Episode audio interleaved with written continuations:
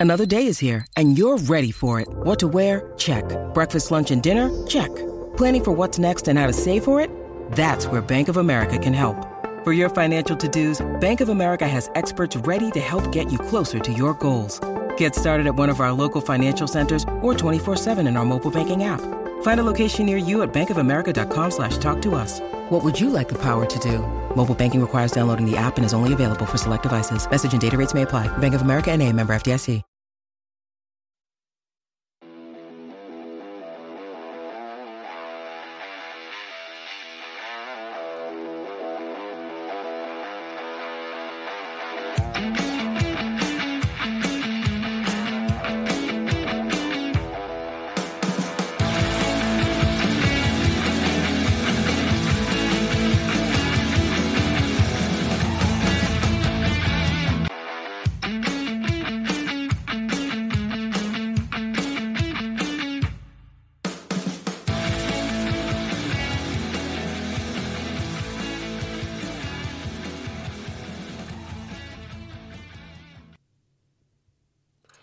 Welcome back into the podcast. Today we're going to discuss how the Illinois Fighting Illini, you could say, escaped with a win.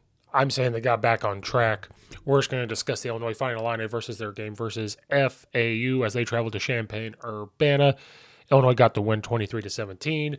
Uh, we're going to discuss the good, the bad, the ugly, and things that they should probably work on as the season goes along. So welcome in.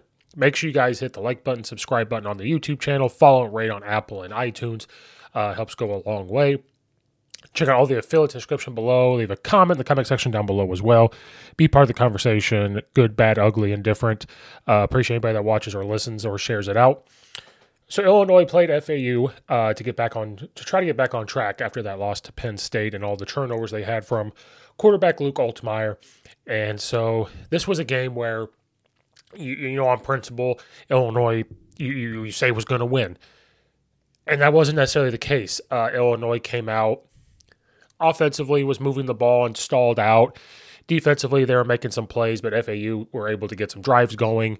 Um, they were able to pick off times that they were in a zone, and then there were certain times they were in man and make a good throw for FAU. And you got to give FAU credit. Uh, they they played extremely tough. They did not back down from Illinois. They looked at it as a game that they could win as well. You know, all of us Illinois fans said on principle they should go beat FAU. FAU had Illinois circled and said that they could beat them. And Illinois was down 10 nothing.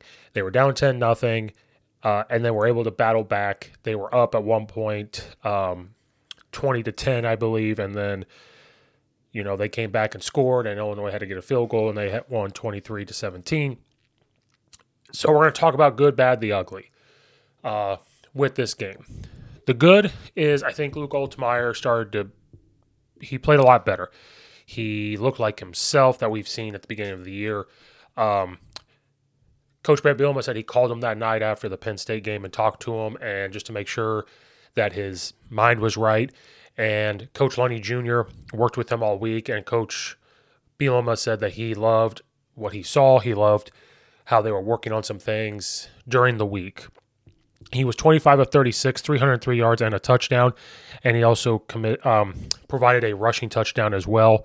Um, and so I think that shows, you know, the the phrase, you know, from Ted Lasso. If you guys have, uh, he, uh, spoiler alert, if you haven't seen it, you know, he says be a goldfish, and being a goldfish means you have a short memory. He had a short memory after he worked on some things and was able to bounce back from that five turnover game. He did not have an interception. Um, you know, and so I think from that perspective, you have to be positive with that uh, coming into this game versus FAU. I thought the offensive line pass protected pretty well. I know there was times that Luke had to avoid a hit, but I thought that he played a lot better. But also the O line was pass protecting way better than I thought they had most of the year. Now they've had really good moments pass protecting, and and some bad ones. I thought they looked a lot better in that aspect. I also thought certain points in the run game they looked a lot better. It can get better. Um, Illinois started to run the ball more. There was 41 carries, um, eight of them from Luke Altmyer, whether it was his own read or him taking off. Reggie Love, the third, had 12 carries. Josh McCray had 14 carries. Um, Reggie Love had 85 yards. Josh McCray had 73 yards. So that combination finally started to come back. Now, Reggie Love's longest run was 61 yards. He had a big breakaway, but that's what Illinois needs. They need both those running backs to take multiple reps to wear down an opponent's defense. And then the threat of Luke Altmyer actually being able to pass the ball accurately and be able to take off as well on a zone read or when they're down in the red zone, that's somebody else they have to account for. Not that he is like a Lamar Jackson in college, that type of dynamic runner, but the fact that he's athletic enough, he wants to stand in the pocket and throw the ball, but also understands that he can take off and run and do those things. So that just adds another layer to what the defense has to account for. Isaiah Williams had a day, eight receptions for 120 yards. Griffin Moore had a catch for 46 yards.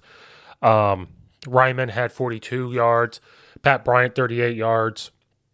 Henry Boyer, 16. Josh McCray, 14. Casey Washington, 13. Reggie Love, 9. Um, a lot of guys caught a pass. Um, you have Isaiah Williams, Griffin Moore, to uh, Reiman, Pat Bryant, Henry Boyer, Josh McCray, Casey Washington, Reggie Love, uh, Wilker, Beatty, the uh, ten guys with a catch, which is awesome. To, for him to just to dink and dunk and throw it around like that, not putting up huge numbers, but Isaiah Williams was able to break some tackles. Um, he averaged 15 yards per carry. His longest uh, catch was 45 yards. I think that was the um, when the pocket broke down. Luke Altmyer rolled out to his right, just threw it up to him, and he was able to go up and make the play, which which is what we needed to see. We need to see those type of things um, from this offense. So offensively, there was a lot of good things there. Like I said, we're gonna go through the good, bad, the ugly stuff. Good things on defense were they were rallying to the football. Uh, they they were able to hold FAU after halftime or after the first quarter, I should say, because Illinois came and scored 14 in the second. They were able to get pressure. I thought the D line really started to bring some pressure. I thought that they were being physical with the receivers. We have a young secondary, of a young uh, safeties and corners, so we have to deal with certain mistakes there, overplaying some man stuff. Maybe they drop too much on their zone defenses, and those are just things you're going to have to deal with as you're figuring out who your identity is, and you know, coaching them up, and maybe not necessarily playing the defense that you want to play, but you're practicing with them what you want, and then in a game you're putting calling different things to put them in those situations. Um, I don't think they're focused quite so much like last year, where we always compare it to last year, where oh look at all the yards they do not give up. Look at the little amount of yards they give up. The way college football is moving, you're going to give up yards, you're going to give up plays. It's the bend don't break, and I think that's kind of the direction Illinois is getting to right now, just because of all the new different pieces. If all the guys we had last year came back, completely different. And I think that now they're accepting that as long as they stop people, try to stop people on most third downs, and they're if they have the short memory, giving up the big plays, and as low, as long as they don't allow them to score, and that's where the bend don't break philosophy comes in. Still have the mentality of trying to hit them. This is what's going to happen because FAU, you know, Daniel Richardson came in for their injured quarterback he throws a really good ball and, and played pretty well. They threw it a lot. He was 28 of 49, 256 yards, two touchdowns, did throw an interception. Rushing, we only gave up 97 rushing yards. Uh, McCammon had 89 rushing yards on 17 carries. Uh, and then we just couldn't stop Wester. He, he's their really good receiver, 137 yards out for 13 receptions. Um, they threw it around to a bunch of players as well. Um, we did cause a fumble, and we're, we're able to pick that up. If you look at the total yards, because people like to listen to that and compare everything to last year, um, FAU had 353 total yards. Like I said, 256 passing yards, 97 rushing yards. Illinois had 510 total offensive yards, uh, 303 through the air, 207 on the ground. So those numbers if you're going by numbers, is pretty good. And that's the type of numbers we need to see from this Illini offense. Now, penalties again, six penalties for 72 yards. That still has to get cleaned up. Um, we did turn the ball over twice, which we have to take control of. Um, we had more turnovers than FAU, which when you turn the ball more over more than the other team, uh, you normally don't win, but we controlled the time of possession as well. Uh, we had the ball for 31 minutes compared to 28 minutes. Uh, but you know that's a lot of the good stuff. A lot of the bad things is, I guess, you could call it the inconsistency on the offense. Where are we a throwing team? Are we a running team? You know, always our first drives look really good, and then it kind of seems to stall out. Those can be a bad thing com- compared to a lot of people, or a slower start. I also thought the receivers, even though we had about 10 guys with catches. There was a lot of times they're open on certain plays and they're just dropping the passes or they stop their route. And that's the type of wide receivers that we have seen the past few years. And I said that in way talking about the season is I feel better about the receivers, but this is what the stuff that they need to correct and do. And I thought they have, but part of that started to show its ugly head uh, during the FAU game, you started to see the exact same things that I talked about. If you go listen to that episode about the preview of the Illinois season, that's some of the things I said. The whole offensive line is going to figure itself out in the run game and the pass game. They should move guys around in there, but they started to look better. But the wide receivers, there was like two in a row that they dropped passes right in a row, and those are things you just cannot have as an offense. Then there was times where we miss a block or overthrow somebody and everything like that. But that's going to happen. But yes, the inconsistency sometimes on offense, not necessarily play calling because things are open, things are there. Um, they do want to establish the run, and I think that now they're starting to figure out how to use their two running backs. All, uh, probably up to three running backs, but the two main ones and Reggie Love and Josh McCray. You do that, the speed and bulldozer, speed and bulldozer. Think you're going to be able to figure that out. Defensively, again, sometimes there's missed tackles. Um, and the man press, you know, they allowed a guy and whatever it was, a crossing route, uh, a dig route or something, and they don't stick to the hip quick enough. They get the ball, and there's a lot of uh, that big play that we, I talked about at the beginning. In a zone, if they drop too far back because of some deep threat or they're not reading the right thing, it allows underneath to be open and they get the intermediate pass, which turns into a bigger play. Those things did start to happen, but again, when I think when you want to be a pure man defense like we were the past year and that's where you're striving to get to like a, like when coach Bielema's first go around it, it has those same vibes of they want to be man so bad because if they can create pressure up front it allows them to play man on the backside and everything else and then it can force turnovers but if you're dealing with a freshman at corner, you're dealing with a young guy at safety, you're dealing with inexperienced playing time at certain positions, maybe they're just not meant to play man to man defense. So you're comboing it. You're playing a man zone, you're playing quarters, you're playing some type of mixed coverage where you have to pass it off, and those take a lot of reps. Those are the things that they still have to continue to work on and get better, which they will as they get more. It, one, one thing to do it in practice, it's another to do it in a game.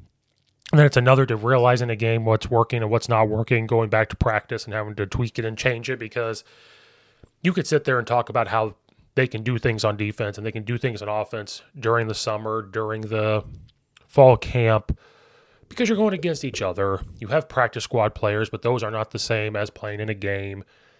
And so, just to get right to what I'm thinking, a lot of Illinois fans are now starting to turn into the Bears. Like it's weird. Illinois and the Bears are almost like the same thing going on here. Talking about their offense and their defense. And then I'm watching people how they tweet things about Illinois. They're talking about how to fire Coach Lunney Jr. already.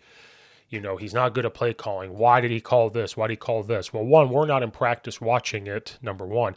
Number two, the other thing as well, Illinois keeps talking about how they're trying to figure out who they are.